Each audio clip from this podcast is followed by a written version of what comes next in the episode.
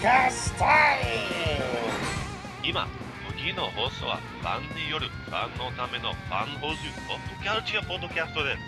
この番組はブランドスポンサーデリックの財布の提供に手を送ります。スイッチオン。ワン、ツー、スリー。電流火花が体を走る。ジローチェンジキカイダー。ダークロボット迎え撃て。人造人間キカイダー。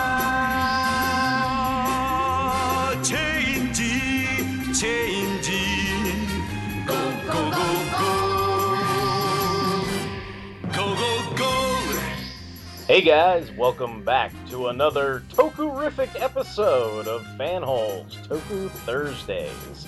Hey, what's up guys? This is Derek WC. I'm going to be one of your hosts tonight, and joining me tonight is my partner in crime for some Kikaider, some Android Kikaider. Why don't you give a shout out and let everybody know who's here tonight? Hey, this is Justin. Yeah, so I'm here with Justin, and we're continuing our index coverage of Android Kikaider, the live-action tokusatsu series.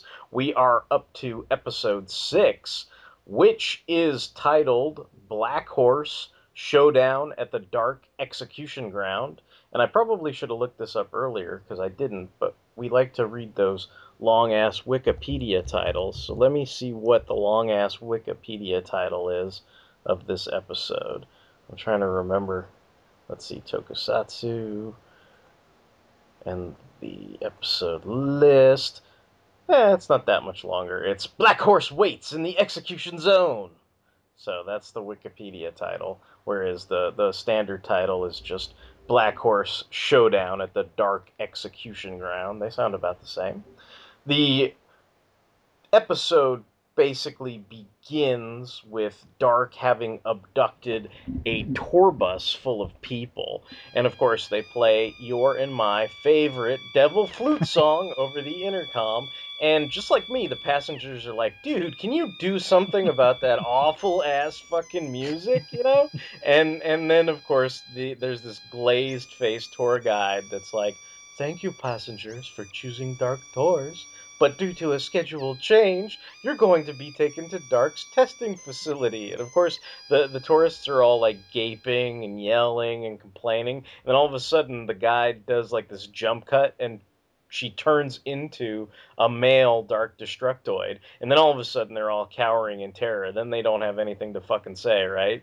And at that point, the Borg catchphrase is used way before the Borg were a thing. And the Dark Destructoid robot tells them, resistance is futile. And they are now mere guinea pigs for Dark's experiments. And then the tour bus stops at a gas station, which apparently is a secret Dark facility, or the mock-up for a secret Dark facility. And so the bus and the folks inside are lowered below ground level. And I thought the model work on that was pretty cool, because it's one of those kind of, you know, Ultraman, Tsuburaya level models. You know, they make a model of the gas station, and then the bus kind of gets lowered beneath the model and everything, and I thought that kind of looked pretty cool. What did you think of that model setup? Yeah, I thought it was nice too. You know, sometimes it's painfully obvious. It's like cardboard and a little Hot Wheels car, but like that was a really nice shot. Yeah, I thought it was pretty neat.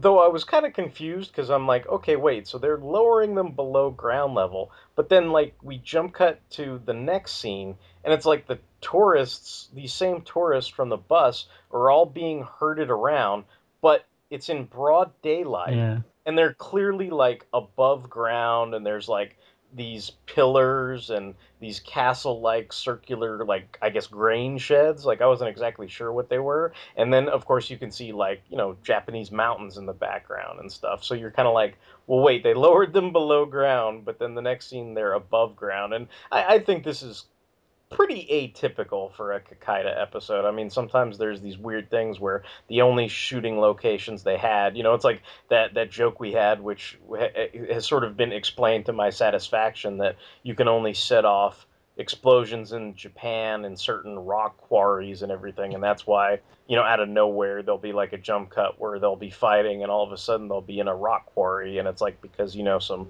gigantic explosions are going to be set off or whatever.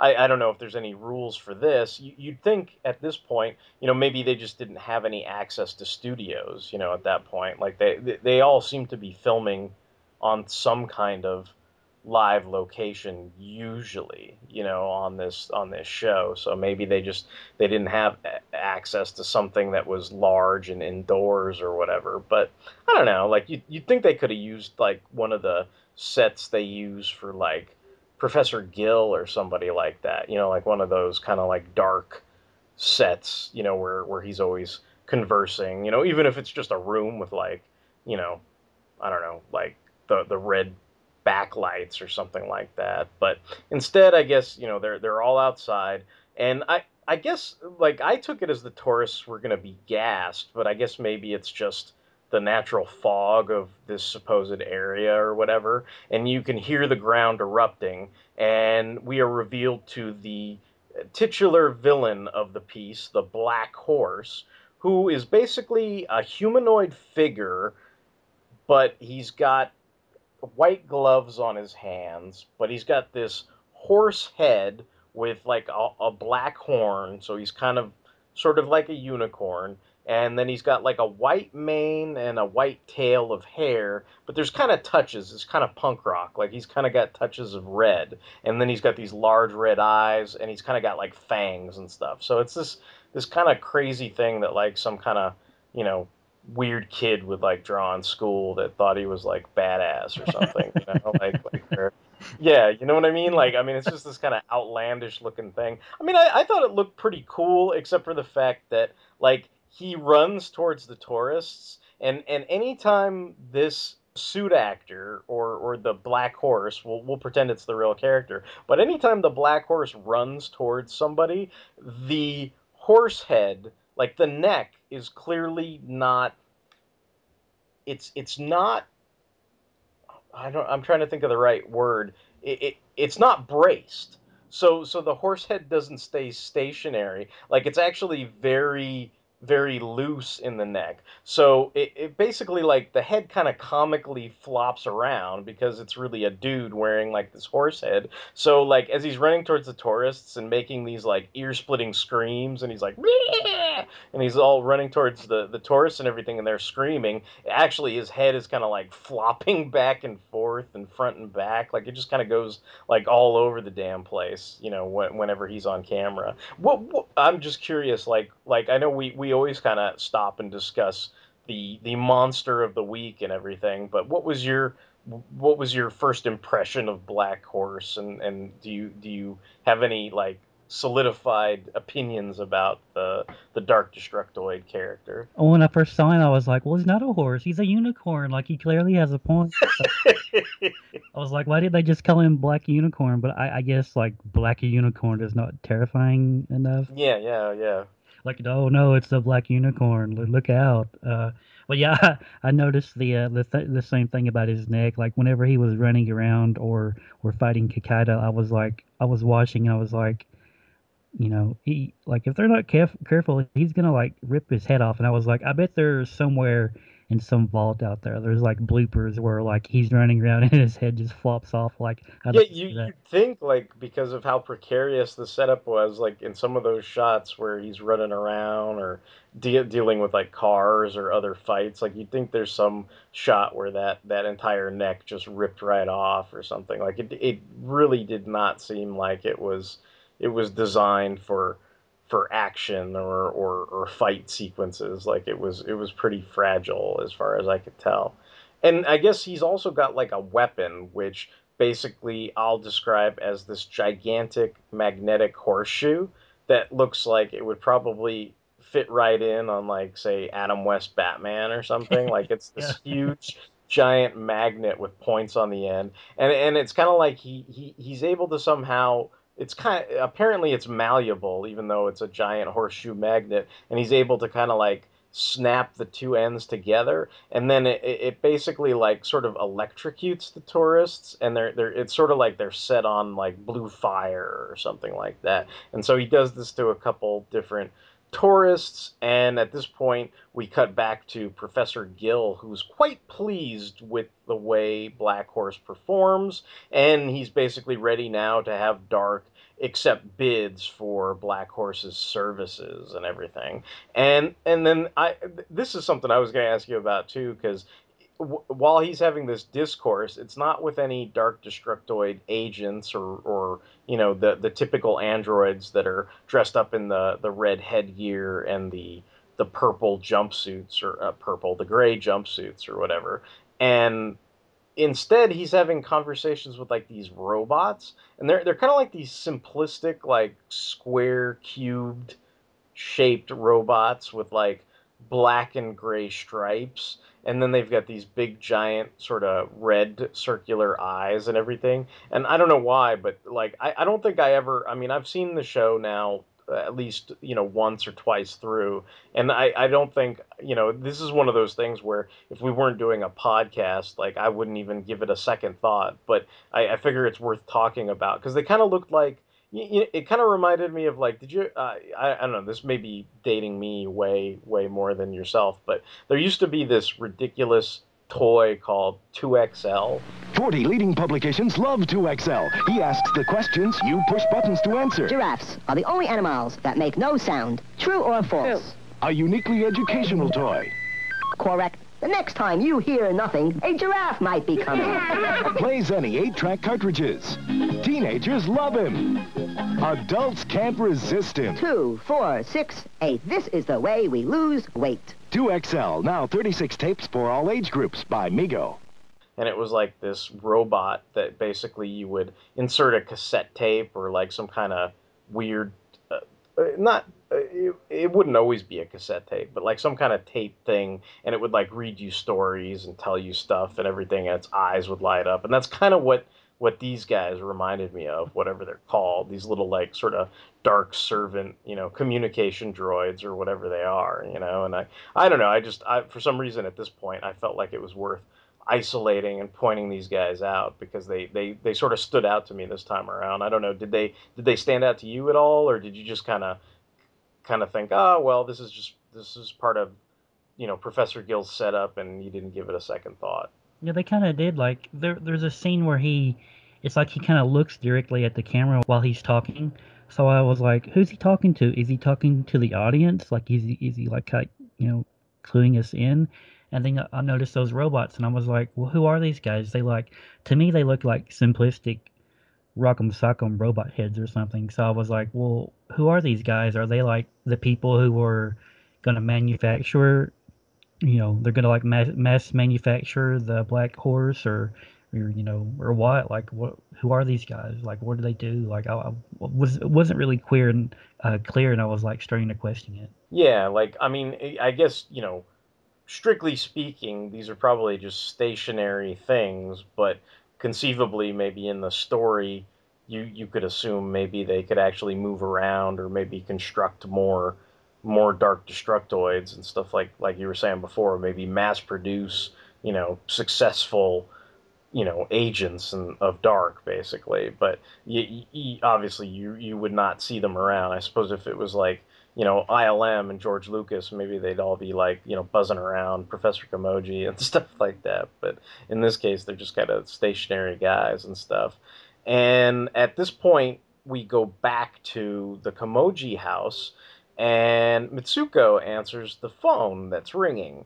And it turns out that it's actually Professor Komoji himself on the other end of a payphone. He doesn't say anything at first, and so Mitsuko and Jiro think that this is maybe like a stalker call or something, because it's like, mushy, mushy, mushy, mushy, and nobody answers and shit. And then Jiro picks up the phone. He's like, let me handle this. And he tells him to like knock it off.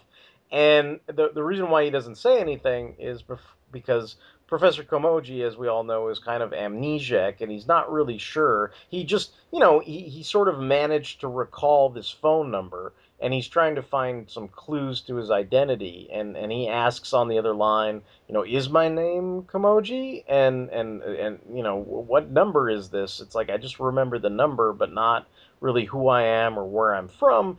And, of course, Jiro quickly realizes that it is Mitsuko and Masaru's father. But, unfortunately, a gang of what I'll call Japanese hipsters dressed up like the Blues Brothers show up.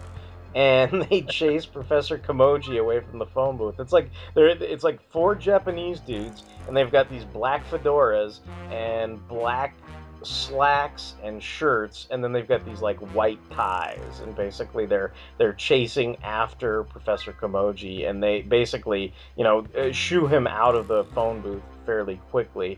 And at this point, Jiro decides, like, you might be wondering, well, how are they going to track him down now? Well, Jiro says, I know what we'll do. We'll check in with the phone company and find out where the call originated from. So they do that. And, of course, in the meantime, the gang that's chasing Professor Komoji loses him because he climbs up a building balcony.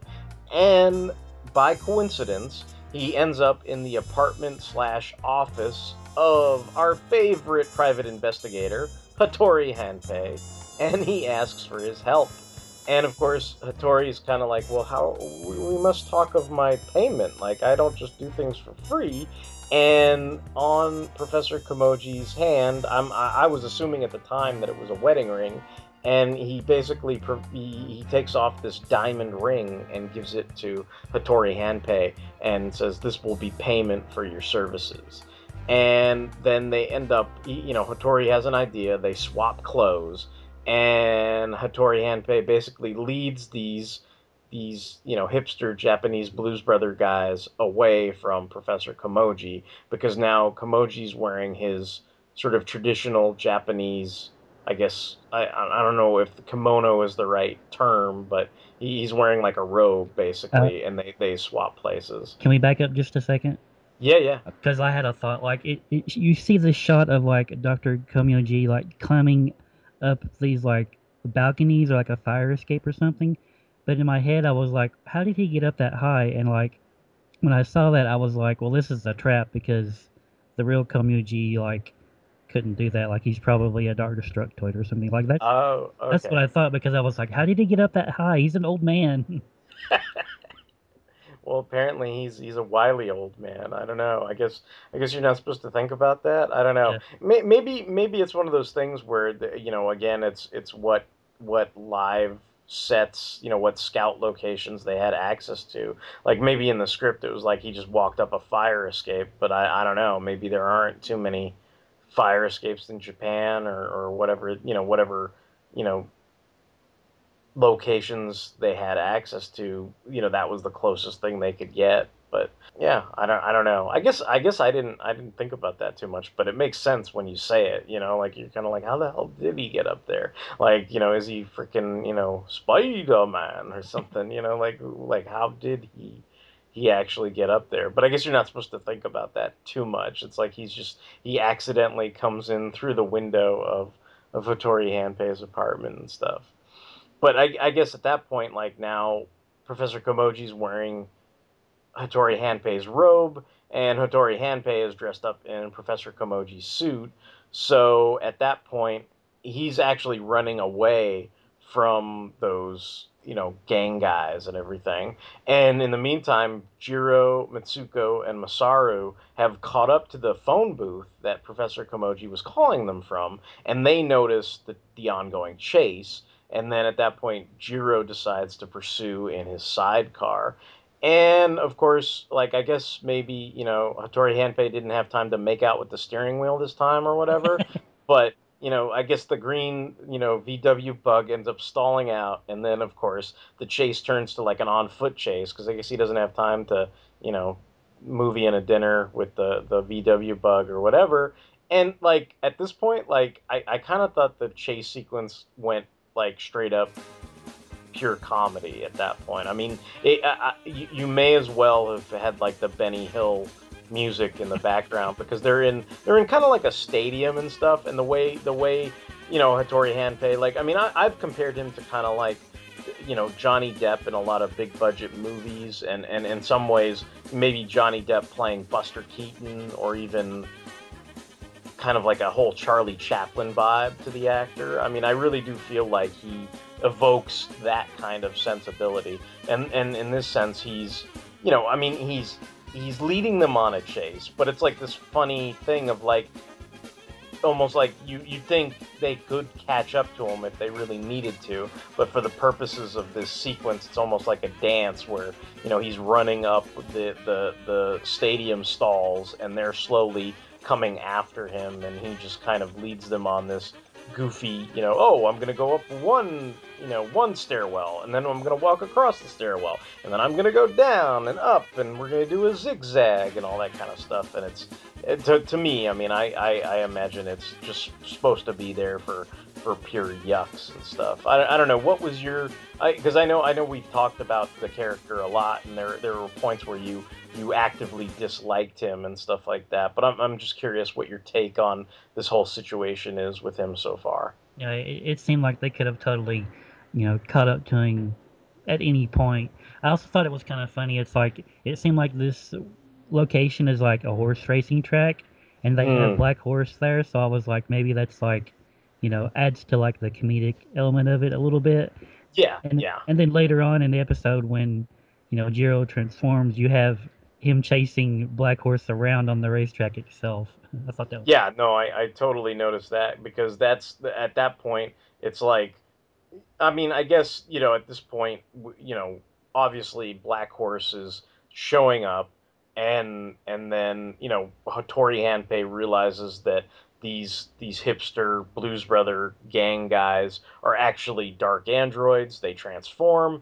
And he also has the sort of realization that the person he was protecting, who he didn't really know at the time, is Mitsuko and Masaru's father. Like, he didn't realize he was helping, you know, Dr. Komoji and everything. And, you know, at that point, like, there's a sequence where, you know, it's like they all have these near misses and stuff, because then they cut back to Hattori's office, and you can see Mitsuko and Masaru, you can hear them arriving, but Komoji gets all nervous and runs off so that they can't reconcile, you know, because we've got, you know, what is it, like 30-something odd episodes before we can get to that point. So, you know, so he, of course, runs out of the office, probably the same way he came, doing his super old man acrobatics out the window or whatever, you know?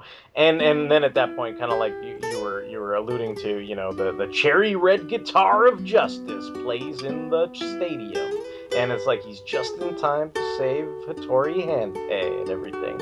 And, you know, Kikaider is now in his sidecar, and he's driving off all the dark destructoids, and Hattori Hanpei is making his getaway, and he's flashing the peace symbol when he jumps in his VW bug, and we get to the sequence that you're talking about where, you know, it pretty much looks like they're on a horse race track. Like, it's really funny, because you've got the green VW bug in the lead, and then you've got Black Horse looking like Zachary Quinto Spock, you know, bouncing up and down with his funny-ass horse head, you know, flopping all over the place in the middle. And then you've got the sidecar that's pulling up on the rear and everything. And yeah, that also was very, very comical and everything. And I mean, eventually the sidecar catches up to Black Horse, and he blocks the chase.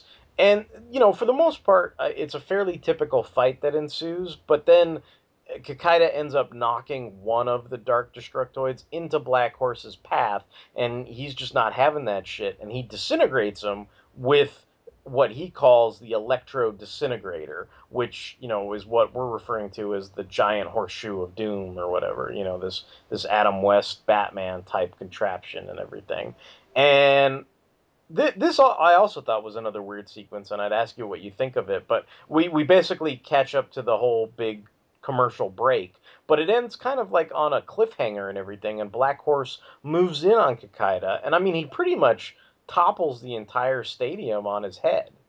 And when we cut back, it's almost like not that it didn't happen, but that, like, if you thought it was, like, super serious, it's like they didn't bother to check the rubble, they didn't bother to finish the job, like, we just cut to another sequence after the commercial break where we see Mitsuko, and she's like, what? Father? You know, and Jiro's explaining to her that, you know, their father has amnesia, and Hattori Hanpei was helping them, and kind of catching the kids up to speed on what's going on, you know? But I don't know. What did you think of that? Because it is kind of an abrupt, jarring thing where there's clearly a time skip between the commercial, and they don't bother to explain how they got from Kikaider being buried under a stadium full of rubble to Jiro being totally cool now. I mean, you know, I guess you can imagine, well, he's fucking Android Kikaider, and that didn't kill him, but you start to wonder, like, well, why didn't Black Horse, like, I don't know,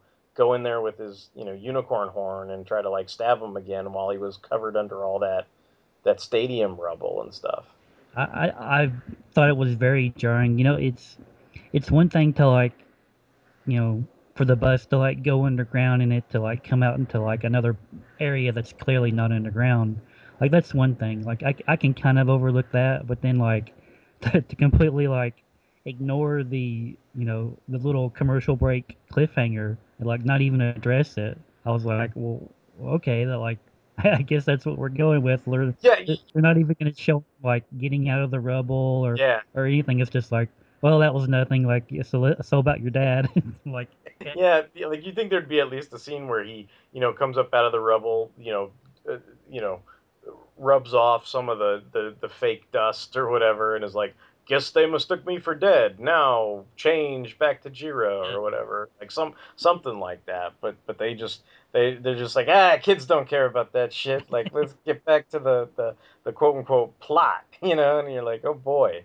You know, and you know, getting back to that plot, basically, I mean, obviously Jiro explains that their father has amnesia, and at this point, Hattori Hanpei pretty much kind of is guilted into giving back the diamond ring, because Mitsuko and Masaru explain that ring, you know, that basically it confirms that he's actually met with their father, because they recognize the ring.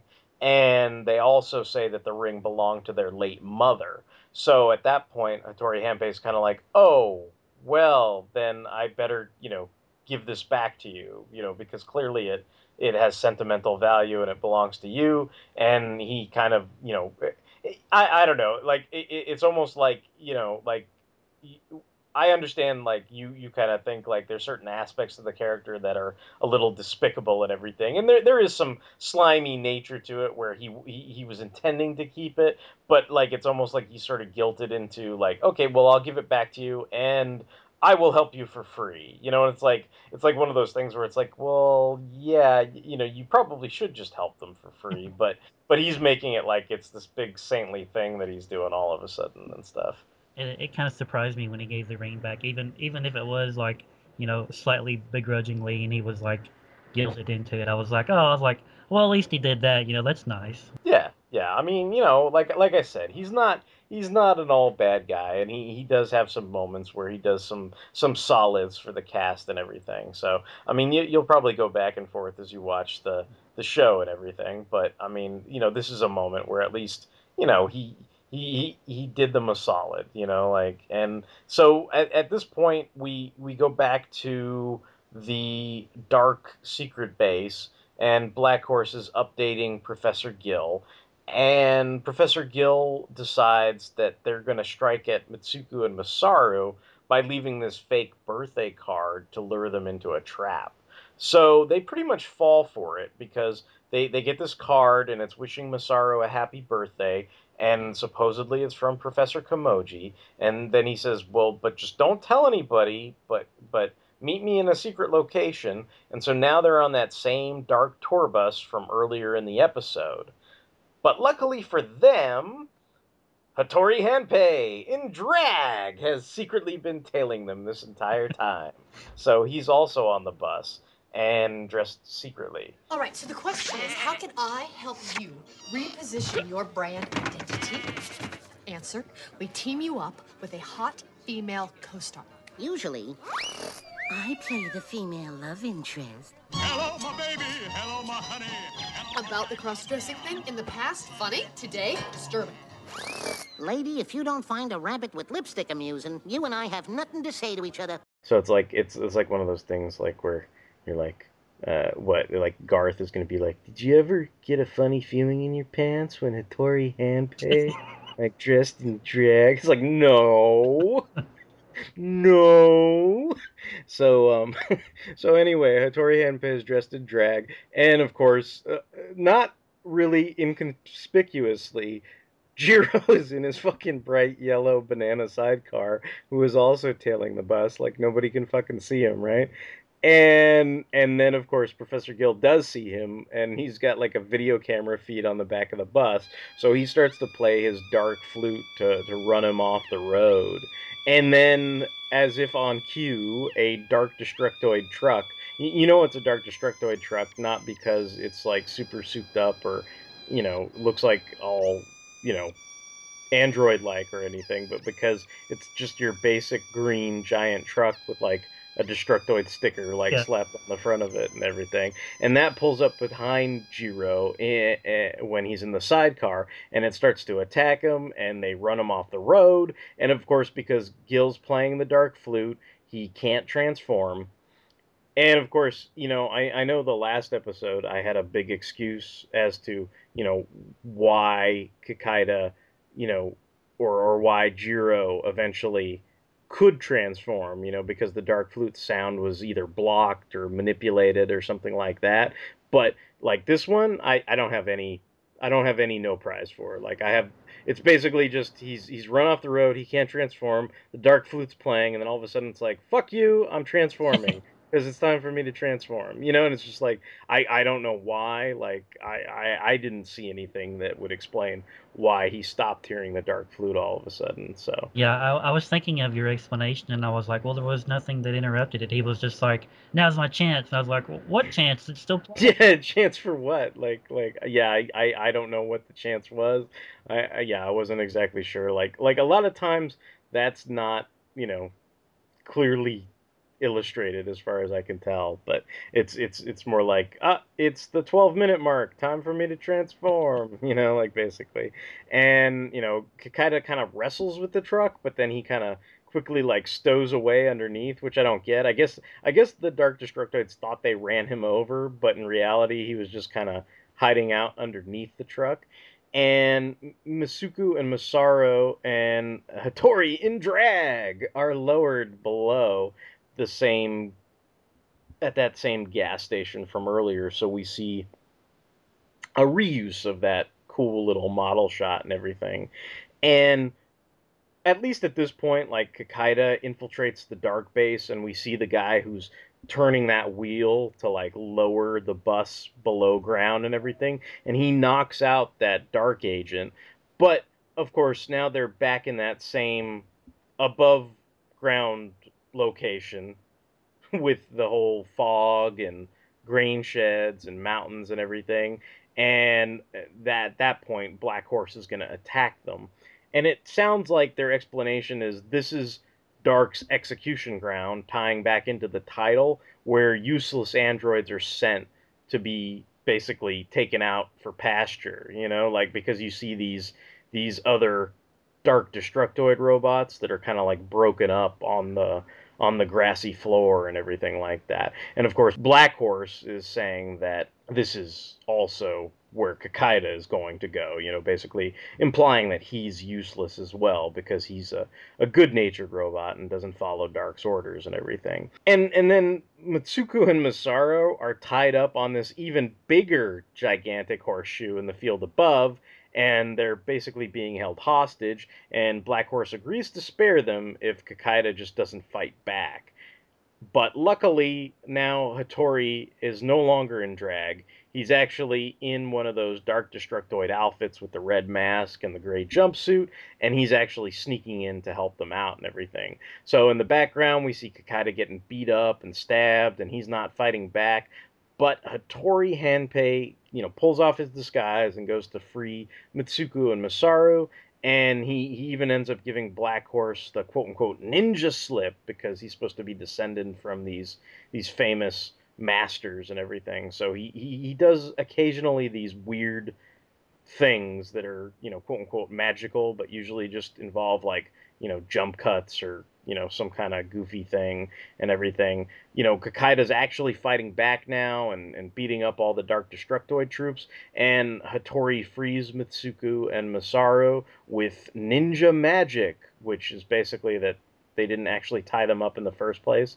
So they, like, just kind of shrug off the rope that's having them tied up and everything.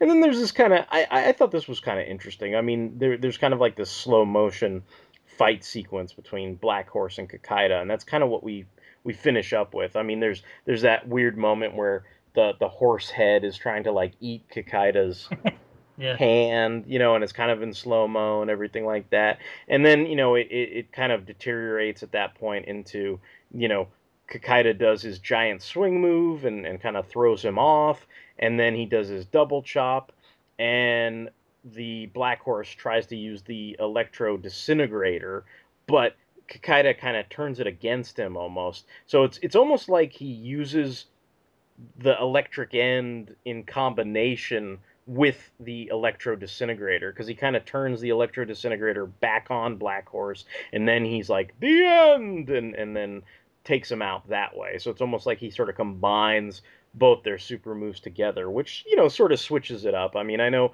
most times you're used to the person doing the same super move, you know, week after week, and that's what destroys them. But they kind of, you know, changed it up a little bit and everything.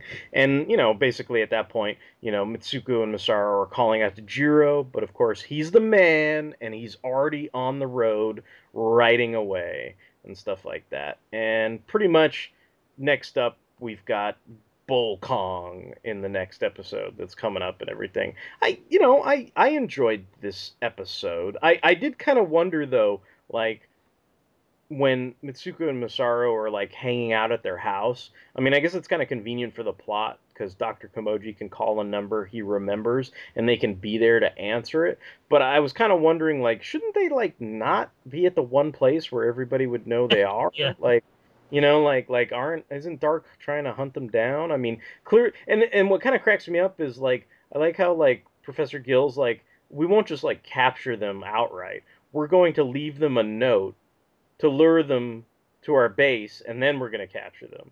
And I'm just kind of like, you know where they are, dude. Why can't you just, like, go there and capture them? After a while, it was like they forgot about Dr. Komoji altogether, and it's like, you know, I kind of expected the episode to end with, like, you know, like, I don't know, like the Incredible Hulk, like, he's walking along the highway and we hear, like, the Lonely Man theme. Like, I kind of expected we'd see him as the episode was ending, but it's like, nah, I guess that's for another episode or something.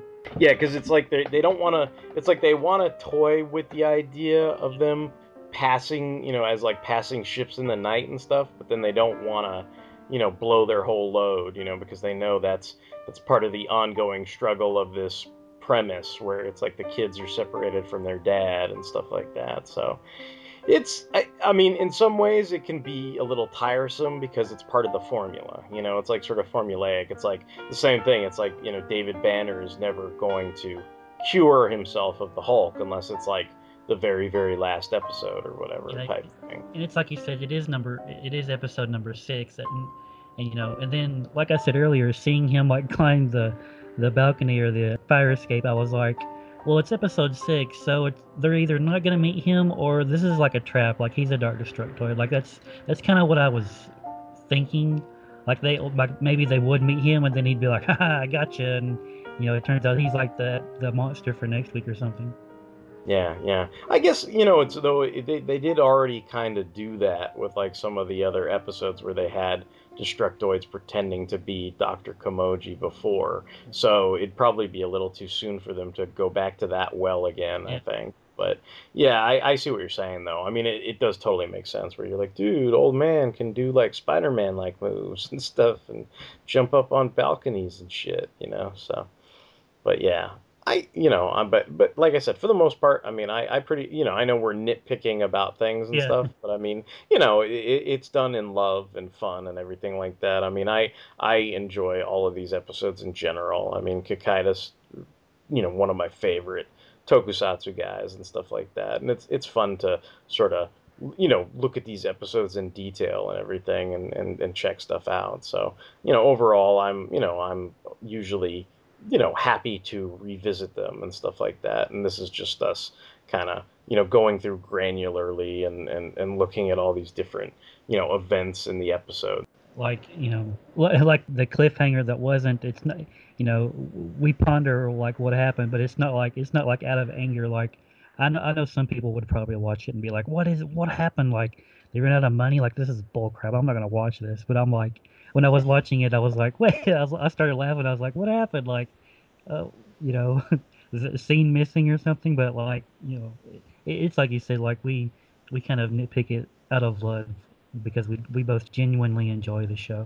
Yeah. I mean, it's just one of those things where you're sometimes there are these things where you're having fun looking at stuff in dismay and just going, well, wait a minute, dude. Like, and that's why, like, sometimes you'll go back and like rewatch the same sequence over again and be like, wait a minute, did I somehow miss what the explanation was for the flute not affecting him anymore? And you're like, no, I really didn't. It just doesn't work anymore. It's time for the flute to stop, you know? So that's basically sometimes all you get sometimes.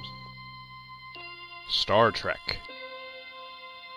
Comic books. Mythology. Video games. Toys. Star Wars. Just about any geeky topic you can think of could be covered on The Hammer Podcast, presented by two true freaks. Come join me, Gene Hendricks, for whatever my disjointed mental processes can come up with, and be careful, or you might just learn something before we're done. The Hammer Podcast is available monthly, both on its own iTunes feed and at twotruefreaks.com. All right, well, I guess this kind of wraps it up for this episode of Toku Thursdays. We hope you've enjoyed listening to our pontifications on Android Kikaider and his cherry red guitar of justice. If you have any comments, questions, concerns, feedback, you can leave them at fanholespodcast@gmail.com. Of course, in addition to Toku Thursdays, we have plenty of other spin-off shows such as Transformers Tuesdays, Mobile Suit Mondays, and Sentai Saturdays. And of course, we have the Fanholes Proper Podcast. We are on tons and tons of social media. We would appreciate any reviews on our iTunes page. We can be streamed on Stitcher Radio. And, of course, we're on Facebook, Twitter, Tumblr, and Instagram. So, until the next time, this is going to be Derek WC, holding my ears with my hands so I don't hear that crazy dark flute music. Signing off. And this is Justin. Dark, dark, dark, dark, dark. Dark, dark, dark, dark.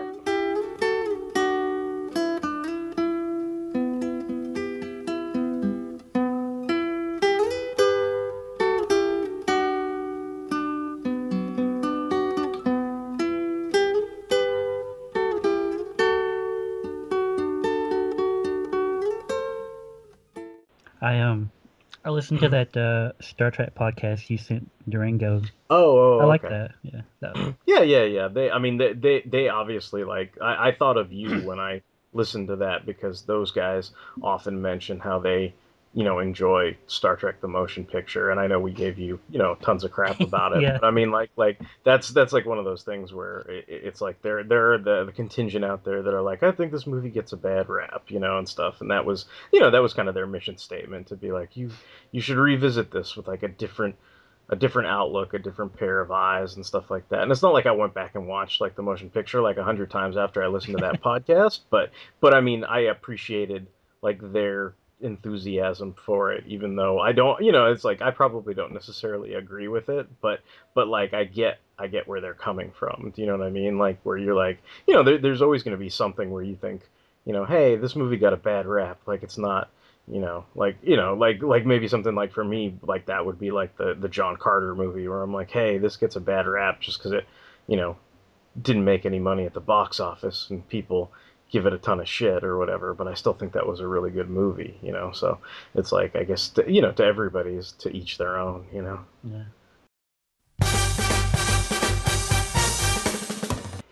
Man, it took me forever to download that Ultraman Returns torrent. Like, Oh, yeah. I've had it. Well, I finally finished it, and I think I shut it off, like, today. But I think I finished it sometime, like, on Wednesday or Thursday. I forget when. But, like, it seemed like the guy who was seeding it, you know, did it on purpose so that you could, you know, you would actually, you know, share, like, at least one-to-one. Because he'd come on, and, like, people would get, you know, like 7 to 15%, and then he'd go away, and then you'd end up seeding, like, you know, 14 gigabytes worth of that one little patch, you know, and then he'd come back, and, you know, people would get, you know, like, you know, 50% done, and then you'd seed that a whole shitload for everybody else who wanted it and stuff like that. And that seemed to be how it went. And then towards the end, it was like, I think it was like 99.8%, and I just had to get that last little smidgen or whatever, and then after that I just left it running. Like, I think I pretty much seeded it like 2-1, so I don't feel guilty or anything. I was just like, dude, like, I mean, I've done, you know, time and a half as far as that goes, so I don't feel like bad about it. So yeah, I mean, you know, and then of course, you know, I cried when I learned that Supergirl was picked up for another season. And that it's moving to the CW. And then I really cried when I learned her weepy-ass sister is still signed on, too. Like, apparently she's definitely signed on for the new season. Like, I was kind of hoping, like, dude, what if they just, like, eject Supergirl into, like, the CW Arrowverse, and, like, then she's got to get a whole new supporting cast. But then, like, that's not going to happen, because her stupid sister is still part of the cast, so... I wonder if Ally McBeal's like later for this shit. I'm too good to be on a CW show or whatever. I wonder how that's gonna go down. If they got rid of her, I'd be more inclined to like give it another try. And I'm sure it would save them money if they got rid of her too. Well, it's. I mean, I'm sure the CW is not gonna pay whatever CBS was paying for her. Yeah. Do you know what I mean? Like, because I'm sure that means everything's getting a drastic pay cut across the board, which, you know, is like. I guess for the, you know, the I don't mean to be disparaging, but I mean for the people that are, you know, relatively unknown, say for that show, I mean, you know, you could see, you know, James and Little Toyman Jr. and all those guys, you know, signing up, and it's like, okay, whatever, we want to work, but I could see Ally McBeal being like, this is, you know, later for this shit.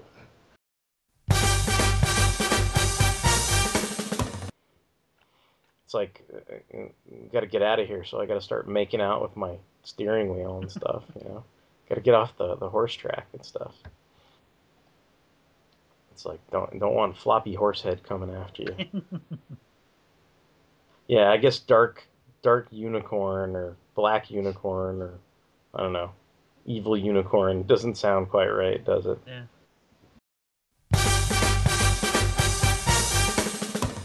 Hello. Hey. How was the show? It was good. You mean it was good without me? It was great without you. Oh, yeah. We had a horse head and everything. As should be expected. Guys in drag. Yeah. We were discussing the merits of finding Bugs Bunny sexually attractive in drag. Because that's such a hot button topic these days. I guess so. Yeah. We're current and hip and in the now, even though we're talking about a old tokusatsu from like the early 70s. What? This cannot be.